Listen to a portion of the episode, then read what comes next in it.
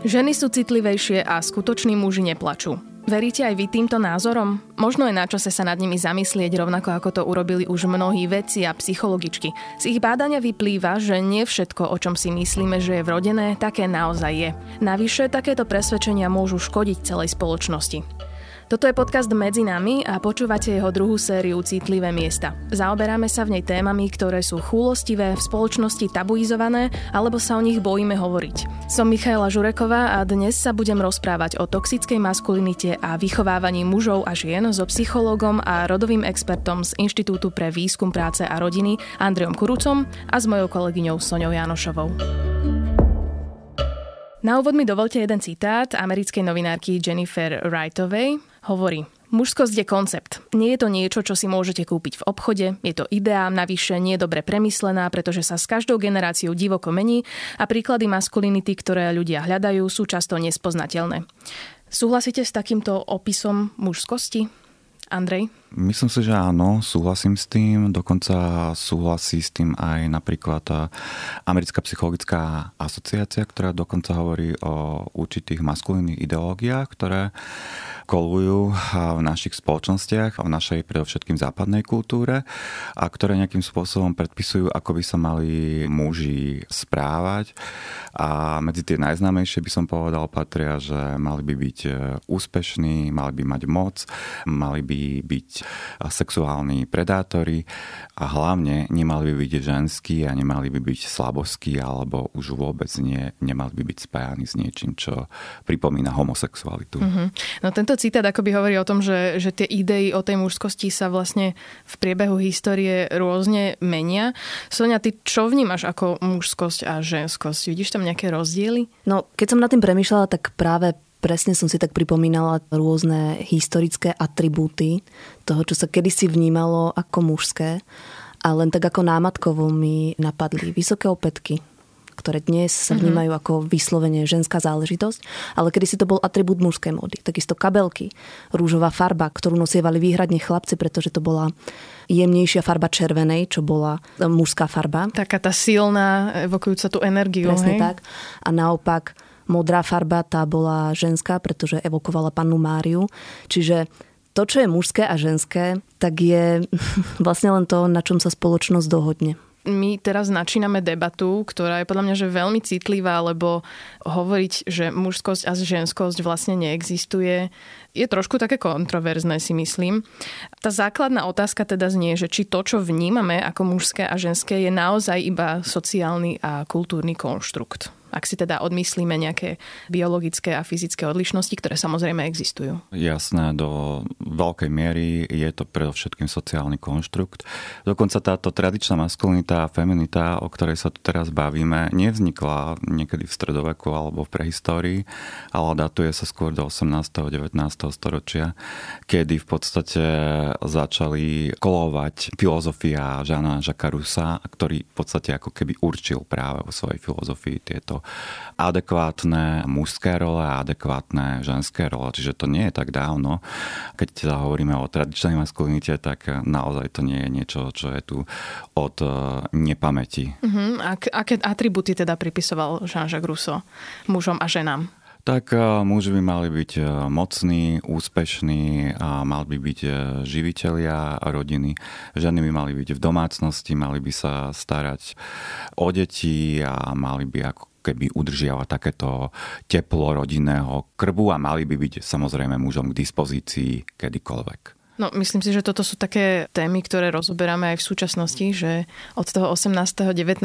storočia sme sa asi veľmi neposunuli, keďže aj dnes teda vidíme akoby udržiavanie týchto rolí ženských a mužských, žena patrí do domácnosti a k starostlivosti o deti a muž je živiteľ rodiny. Prečo podľa vás chceme akoby pripisovať tieto nálepky mužom a ženám? Prečo si ich potrebujeme takto škatulkovať? Škatulkovanie podľa mňa, alebo stereotypizácia je určitý kognitívny mechanizmus, hej, ktorý vznikol preto, aby si ľudia v životných situáciách vedeli nejakým spôsobom rýchlejšie poradiť. Hej. Keď sa stretli s tou situáciou raz, tak vedeli sa oveľa rýchlejšie rozhodnúť alebo poradiť si. To isté sa týkalo ako keby mužov a žien, bolo ako keby jednoduchšie prideliť im nejaké role a ako nekomplikovať to. Lenže uh, to, aké role sa im pridelili, bolo úplne v rozpore s tým, čo muži a ženy cítia aj v súčasnosti, ale cítili aj v minulosti. Čiže často až také rigidné, alebo by som povedal až také silné stereotypné presvedčenia o tom, ako by sa muži a ženy mohli správať, spôsobujú mužom a ženám veľké ťažkosti. No ja by som tiež na to možno nadviazala. Tie role zjednodušovali to, ako sa majú ľudia vo svete orientovať a ľuďom v podstate vždy vyhovovalo, keď vedia, kde majú svoje miesto. Tá škatulka presne je to miesto, kam sa človek zaradí. Ale problémom je, keď sa to deje do takej miery, že to vlastne ľuďom nevyhovuje. Čiže vlastne tu teraz narážame na tú škodlivosť a aj preto hovoríme akoby o tej toxickosti tej maskulinity, čo znamená, že už ide o správanie, ktoré nie je tej spoločnosti prospešné v rámci toho škatulkovania, o ktorom sme teraz hovorili. Ja osobne si myslím, že pre mnohých mužov je asi dosť citlivé, keď niekto spochybňuje ich mužskosť. Môže to byť podľa vás tým, že našich synov vychovávame v súlade s určitými očakávaniami tej roli? Sonia, možno skús ty povedať, keďže ty máš uh, syna. No, nevnímam to tak v tom najbližšom okolí, pretože musím povedať, že ja naozaj asi žijem pod nejakým príjemným skleneným zvonom ale tak e, keďže syn chodí do normálnej škôlky, bývame na normálnom sídlisku, tak e, nedá sa tomu vyhnúť. A je to vidno, že už tých chlapcov v veľmi rannom veku vychovávajú rodičia často k takej nepatričnej chlapáckosti, ktorá si myslím, že okrem toho, že by nemala patriť mužom celkovo, tak najmä nepatrí k deťom. A robíš ty niečo vo výchove inak? No, myslím si, že robíme niečo vo výchove inak. V prvom rade snažíme sa vysvetľovať, že táto chlapáckosť, taká tá prehnaná, predovšetkým nie je slušná. Že nie je slušné, aby malé dieťa už malo silácké reči a nie je slušné, aby malé dieťa plulo, pretože to naozaj sa deje a toleruje sa to u chlapcov. A potom teda sa snažíme vravieť a ukazovať to, že city nie sú hamba. Žiadne city, žiadne pocity nie sú, nie sú hamba. Ja si myslím, že práve pri tých citoch by sme sa mohli zastaviť. Môže byť práve toto jedným z takých tých zásadných prejavov toxickosti tej maskulinity? Andrej, čo poviete? Jedným z prejavov toxickej maskulinity je aj to, že chlapci by nemali prejavovať emócie.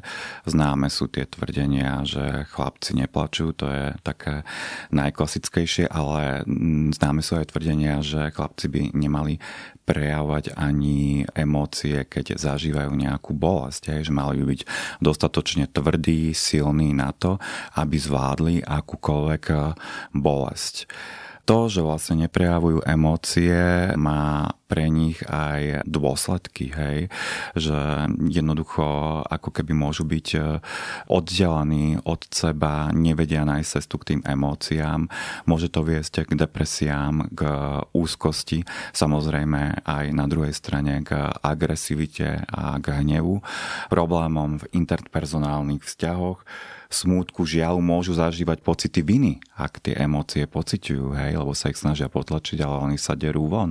A to je veľmi silné. Tie pocity viny potom často orientujú na druhých ľudí a samozrejme to najhoršie, čo sa môže stať, ak to prejavia formou nejakého agresívneho alebo násilného útoku vo vzťahu k svojmu okoliu, napríklad k partnerkám. Pri tomto probléme by sme sa tiež mohli pristaviť, pretože práve tá agresivita sa považuje za vlastnosť, ktorá je pre mužov typická a akoby tým, že toto tvrdíme, možno v nich povzbudzujeme ten pocit, že áno, toto ku mne patrí, lebo ja som muž. Ja by som ešte možno aj tak povedala z druhej strany, že u chlapcov sa mnohé tieto pocity, ktoré ste pomenovali, netolerujú, ale hnev sa pomerne toleruje malý chlapec, malé dieťa, ktoré sa na ihrisku hnevá, tak áno, rodičia ho okriknú, ale vidím, že ho okriknú úplne iným štýlom, ako keď sa zlosti dievča.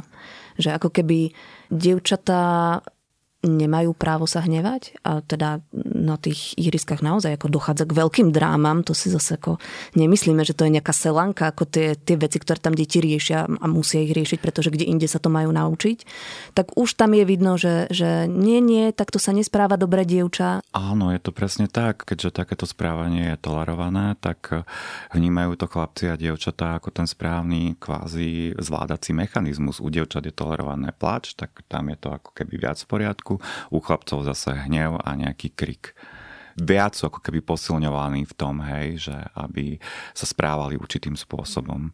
Ale chcem dodať, že k tomu k výchove ako keby e, nevplývajú len rodičia, ale naozaj veľmi, veľmi silno začínajú hrať úlohu tieto stereotypy v rolách e, detí, keď idú do školy, keď sa tam stretnú s vrstovníkmi a vrstovničkami. Veľkú silu majú médiá tiež, čiže to by som na toto poukázal, že tých faktorov, ktoré sa podielajú na formovaní týchto maskulínnych a feminínnych ideológií je viac.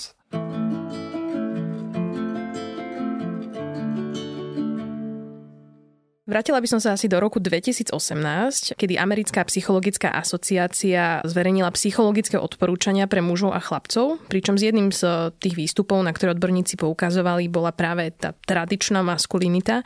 Oni zostavovali tú novú smernicu 13 rokov a skonštatovali okrem iného aj to, že predstavy o mužnosti sú škodlivé a majú na to niekoľko vážnych dôvodov. Niektoré z nich sme tu už spomínali, ale oni hovoria napríklad, že muži vykazujú oveľa vyššiu mieru samovrážd vražd a mentálnych problémov, dostávajú tiež tvrdšiu výchovu a sú viac vystavení násilnému správaniu, užívaniu návykových látok a podobne. Takisto sú vraj menej odhodlaní vyhľadať pri psychologických problémoch pomoc, lebo by tak mohli poukázať práve na tú svoju emocionalitu. Čo vy na to, Andrej? Čo sa týka tej psychologickej pomoci, áno, platí to, že viac žien eh, vyhľadáva psychologickú pomoc ako mužov a môže to byť aj tým, ako je vlastne táto psychologická pomoc nastavená nastavená, že je orientovaná teda viac na emócie a na vyjadrovanie emócií, čo je u mužov niekedy veľmi komplikované. V podstate aj tí samotní terapeuti a terapeutky tak ako keby očakávajú, že tí muži budú v tejto pozícii zraniteľní a že by mali vedieť vyjadrovať emócie neistí a tak ich aj vnímajú. A to je úplne ako keby v rozpore s tým, čo sa očakáva od mužov všeobecne. Čiže pre mužov môže byť veľmi náročné ako keby vyhľadať tú pomoc. Aj z toho, ako je tá psychologická pomoc nastavená, ale samozrejme aj z toho dôvodu, že nie sú učení na to, aby vyhľadávali pomoc a myslia si teda, že najlepšie vedia si poradiť sami a keby požiadali o pomoc, tak sú vnímaní ako slaboskí, ako slabí, ako zraniteľní. A s týmto by mali vedieť psychológovia a psychologičky aj narábať preto vznikla aj tá smernica, ktorá vlastne upozorňuje na to, aby si psychológovia a psychologičky boli vedomi toho, ako vlastne práve tieto nejaké maskulínne scenáre formujú e, sociálny vývin chlapcov a mužov je to veľmi dôležité aj pochopiť e, a potom tomu vlastne prispôsobiť tú psychoterapiu. V rámci tej smernice sa e, spomínala aj tá časť o tvrdšej výchove. Andrej, možno by ma pri tejto otázke zaujímalo, že aký dopad môže mať práve táto tvrdšia výchova na tých chlapcov. Lebo keď si zoberieme, že dievčatá to sú tie citlivé, princezné, ktorým nechceme nejakým spôsobom ublížiť, na ktoré nechceme byť zlí, ale chlapci tí by teda mali vydržať. Tak e, ako sa na toto pozeráte? No, tvrdšia vrchová práve súvisí s tým, že sa od nich očakáva, že jednoducho zvládnu e, nejaké náročné situácie bez e, vyjadrovania emócií, že si to napríklad vybavia pestiami, že zvládnu šikanu bez toho, aby vyhľadali pomoc, že jednoducho sa od nich očakáva, že urobia niektoré veci bez toho, aby nejakým spôsobom vyjadrovali, že im to nepríjemné. Čiže toto všetko obnáša tú tvrdšiu výchovu a to sú e, naozaj také veľké ideály, dokonca je to horšie ako pri tých feminných ideáloch, ktoré sa naozaj nedajú dosiahnuť pre obyčajného človeka, hej? či už pre muža alebo pre ženu. Preto často chlapci zažívajú tzv. to sa aj v tej smernice hovorí, rodovo-rolový tlak. Vtedy, ak sa nejakým spôsobom práve vymykajú hej, tomuto predpokladanému správaniu, že by, že by sa teda mali pobiť, aby získali moc, že by mali byť úspešní, že by mali mať, ja neviem, už frajerku v triede a na základe toho potom prežívajú nejaké pocity viny, prežívajú nejaký vnútorný hnev, vnútorný konflikt, ktorý sa teda môže prejaviť rôznym spôsobom. Práve sú to často tie závislosti, či už alkoholové, drogové. Ako ste spomínali, tie samovraždy, naozaj je nepomerne vyššia miera samovražd u mužov ako u žien. Zapájajú sa do násilných aktov vo väčšej miere, ale aj sú vo väčšej miere aj obeťami násilných činov zo strany iných mužov. Alebo vidíme to aj na tom, koľko chlapcov a mužov je v našich väzniciach alebo diagnostických ústavoch, hej, že ich oveľa viac. A toto sú všetko naozaj veľmi negatívne dôsledky na ich život. Ale asi nemôžeme úplne povedať, že všetko sú to dôsledky spôsobené iba tou tradičnou maskulinitou, či áno? Určite akože život každého človeka je veľmi individuálny a hrá tam množstvo faktorov, ale myslím si, že pozadí mnohých nešťastných príbehov mužov by sme mohli pozorovať e, za tým aj silné presvedčenia, ktoré súvisia, ako by mal muž vyzerať, ako by sa mal správať. No ja by som sa možno ešte vrátila k tej výchove chlapcov, k takej tej tvrdšej výchove. To v mojom okolí nejak nepozorujem, našťastie. Ale vydám napríklad to, že sa na chlapcov veľmi tlačí, čo sa týka športových výkonov. A tam to už je vo veľmi rannom veku vidno, že, že už chlapec musí chodiť na nejaký krúžok športový. Najlepšie taký, ktorý by ukazoval hneď nejaký výkon, čiže hokej, karate napríklad. A to teraz ako nechcem, aby to znelo nejak zle, pretože šport je super. Len nie som si úplne istá, že či to je ambícia rodičov a predstava toho, že takto by sa mal chlapec správať, alebo že či to naozaj vychádza z toho odhodlania samotného dieťaťa. No a potom stretla som sa aj s takou e, štúdiou, ktorá vlastne hovorila z opačného garde, že chlapci versus dievčatá a voľný čas a ukázalo sa, že teda dievčatá majú doma oveľa menej voľného času, pretože už malé dievčatá sú zapriahnuté vlastne do tých domácich prác, do pomoci v domácnosti, čo sú chlapci do veľkej miery ušetrení. Tak, tak na vyváženie, aby sme videli mm-hmm. aj tú mhm. druhú stranu. Ono, ja som tiež teda uh, videla viaceré výskumy, ktoré presne hovoria, že chýba taká tá výchova chlapcov k starostlivosti aj do budúcna, akoby nielen o domácnosť a domáce práce, ale napríklad aj o rodinu, tak uh, toto môže byť, ako ja si teda myslím, že jeden z ďalších takých negatívnych dôsledkov týchto tradičných pohľadov na mužov. Ale ja by som len doplnil, že samozrejme v súčasnosti je to o čosi lepšie a vidno v spoločnosti spoločnosti mnoho mužov, ktorí sú aj starostliví a ktorí sa starajú teda o rodinu a ktorí vedia prejaviť e, emócie alebo ktorí, ktorým záleží na rovnosti žien a mužov. Čiže aby to nebolo úplne také negativistické, že oproti minulosti si myslím, že ten podiel mužov, ktorí vnímajú väčšiu flexibilitu svojej roli, je oveľa vyšší. To je celkom dobrá správa. Napriek tomu podľa mňa v spoločnosti stále pretrváva taký ten názor, že muži sú racionálnejší, ženy sú emocionálnejšie. Pričom teda na túto tému už prebehlo naozaj veľké množstvo výskumov. Odvolávkou na ďalšie štúdie, keďže sme sa tu o nejakých už rozprávali, by mohlo byť napríklad zistenie, že muži často ukazujú najmä dve emócie a to sú hnev a šťastie. Z toho si určite teda nemôžeme vyvodiť, že iné emócie neprežívajú, pochopiteľne. Ale prečo potom veríme, že ženy sú tie emocionálnejšie. Mne akože napadá taká téza, že že nám to viac dovolíme prejavovať na vonok. Áno, určite, že nám to dovolíme prejavovať na vonok. U nich sa to dokonca aj predpokladá, aby boli teda emocionálne, aby prejavovali emócie na vonok. Práve tie ženy, ktoré ich neprejavujú, sú za to trestané. Čiže tam je ako keby ten opačný dopad. Čiže keď e, žena je milá, prívetivá, vrúcná, tak e, sa považuje potom za zlú ježibabu a neviem akú. Studený čumák. Studený čumák. Čiže je na základe toho veľmi negatívne hodnotená a pritom zase ani ženy zase nemusia byť také, že potrebujú každých 5 minút vyjadrovať nejaký typ emócií. Hej? Ale teda z niektorých výskumov naozaj vzýšlo, že prejavujú väčšie portfólio emócií, tak by som to asi povedala. Aj keď to samozrejme neznamená, že muži ich neprežívajú, len ich možno natoľko mm-hmm. nedávajú na vonok. Ale teda, ak by sme si postavili takú tú kontroverznú otázku, že či sú ženy emocionálnejšie a muži racionálnejší, tak čo by ste na to odpovedali? No to je nezmysel to je naozaj nezmysel a, a dá sa to vidieť v mnohých veciach, že to si len prispôsobujeme vlastne túto vec, pretože napríklad čo sa týka neverí, tak v tom prípade je napríklad u mužov absolútne tolerované, že veď e, on sa zamiloval, on sa vzrušil. A, Nechal sa ovládnuť presne púdmi, tak, hej? presne tak a v tej chvíli je všetko bokom, akože kde je potom tá racionalita. Hej? A u žien sa naopak akože očakáva, že pokiaľ je slušná žena, tak by sa mala v takejto situácii zachovať racionálne. Napríklad, toto je taký, taký kľúčový príklad. Rozprávala som sa vlastne na túto tému s mojim dobrým mužom, ktorého srdečne pozdravujem a on mi teda vravel ďalší príklad od nich z práce, čo ok, je to len výsek reality, ale ako človek, ktorý pracuje v reklamnej agentúre, tak muži sú tam tí kreatívni, zábavní, veselí, ktorí zároveň aj trucujú a hnevajú sa a sú urazení a ženy tam sú na tých accountských pozíciách a tie musia byť vecné, racionálne, upratané, mať veci v poriadku. Čiže nemyslím si, že je to nemenný fakt. Takže si to akoby prispôsobujeme na tú situáciu, ako sa nám to hodí? Je to skôr o tých presvedčeniach, lebo ja keď som robil napríklad výskum v rámci svojej diplomovej práce, ako sa vlastne vnímajú muži a ženy, tak v podstate samých seba vnímali viac menej rovnako, rovnako emocionálne, ale keď už mali povedať, akí sú muži a ženy, tak samozrejme tam to vyšlo úplne inak. Muži boli oveľa racionálnejší a ženy zase oveľa emocionálnejšie.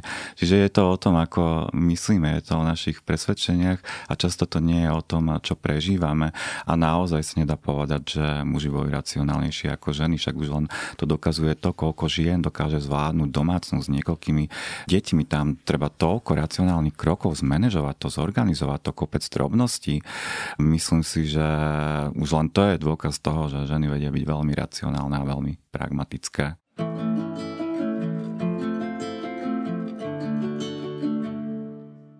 My sa tu rozprávame teraz akoby z toho spoločensko-kultúrneho pohľadu, možno ešte takého toho výchovného, ktorým sa to akoby v histórii nejako vyvíjalo, ale predsa len sú tu aj tie evolučné otázky, že či naozaj, že v minulosti teda, keď bolo potrebné, aby muž bol ten, ktorý uloví tú potravu, ochráni e, tú svoju ženu a potomkov, a žena teda áno, starostlivosť o rodinný kozub a o, o tie deti, tak či akoby z nejakého evolučného hľadiska toto nemá na nás tiež vplyv? Určite to môže mať na nás tiež vplyv, len to je to, že tá kultúra a spoločnosť sa mení a v podstate tieto úlohy ako keby už nie sú až také primárne. Hej.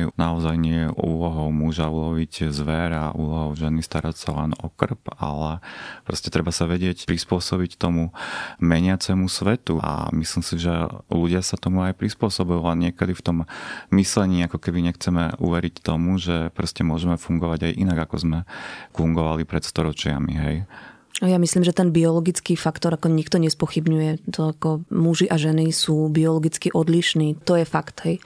Hormonálna sústava je odlišná a napríklad už keď si len vezmeme, že, že ako zaučinkuje testosterón v nejakých vypetých situáciách, to sú veci, ktoré sú fakty. Ale tiež by som ako tak nadviazala. Napríklad od mužov sú také očakávania, že sa v, vo vypetej situácii zachovajú ako hrdinovia.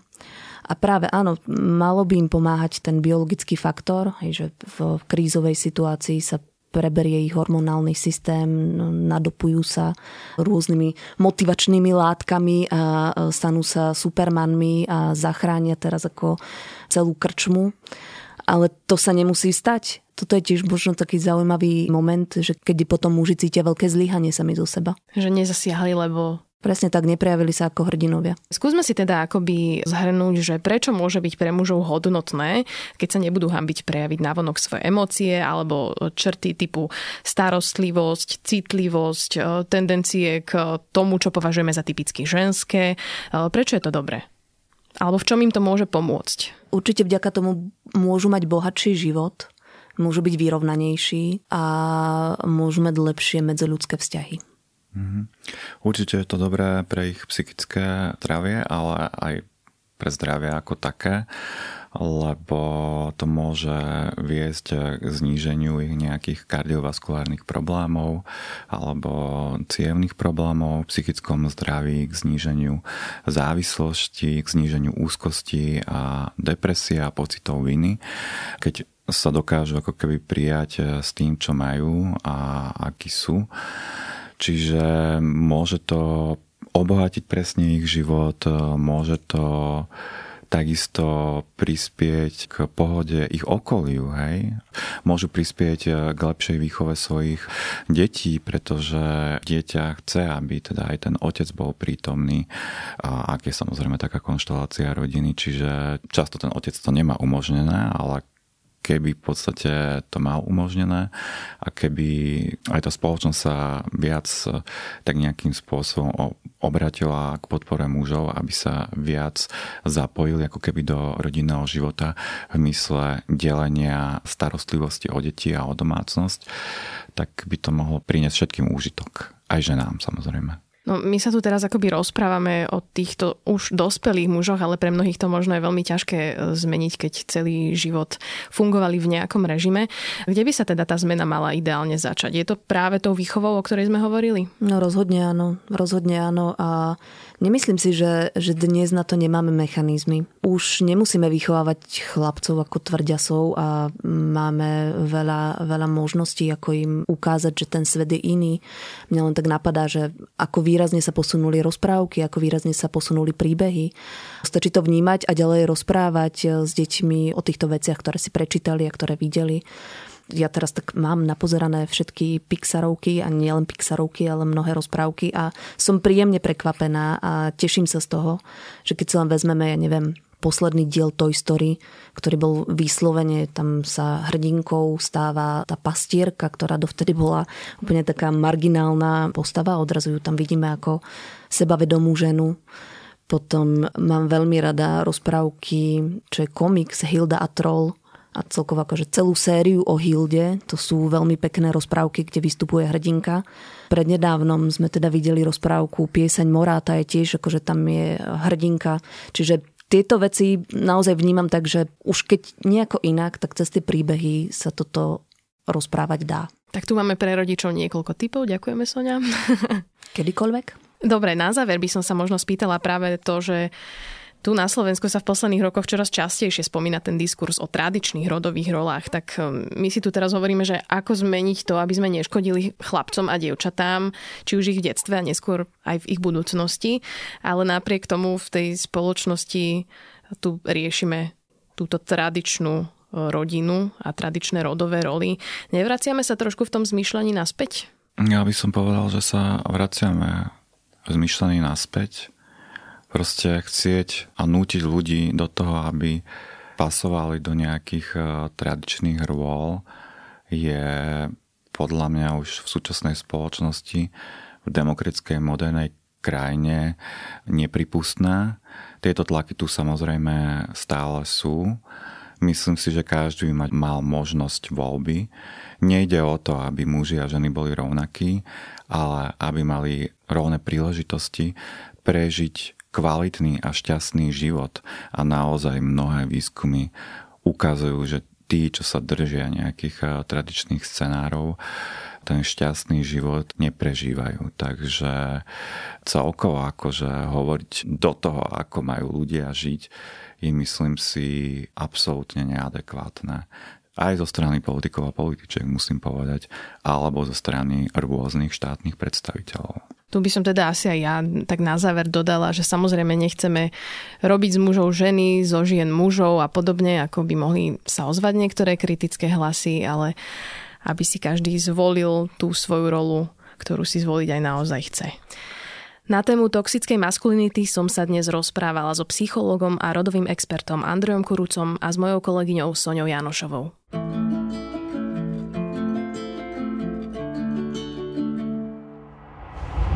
Podcast Medzi nami a jeho séria Citlivé miesta vychádza každý týždeň v útorok. Odoberať ho môžete vo svojej podcastovej mobilnej aplikácii na platforme Google Podcasty, Apple Podcasty a Spotify. Všetky diely nájdete aj na webe sme.sk lomka medzi nami. Podcast môžete aj ohodnotiť. Ak nám chcete poslať pripomienku, pridajte sa do podcastovej skupiny Deníka Sme na Facebooku alebo nám napíšte e-mail na žena.sme.sk. Moje meno je Michaela Žureková a na tvorbe podcastu sa podielala aj Jana Maťková.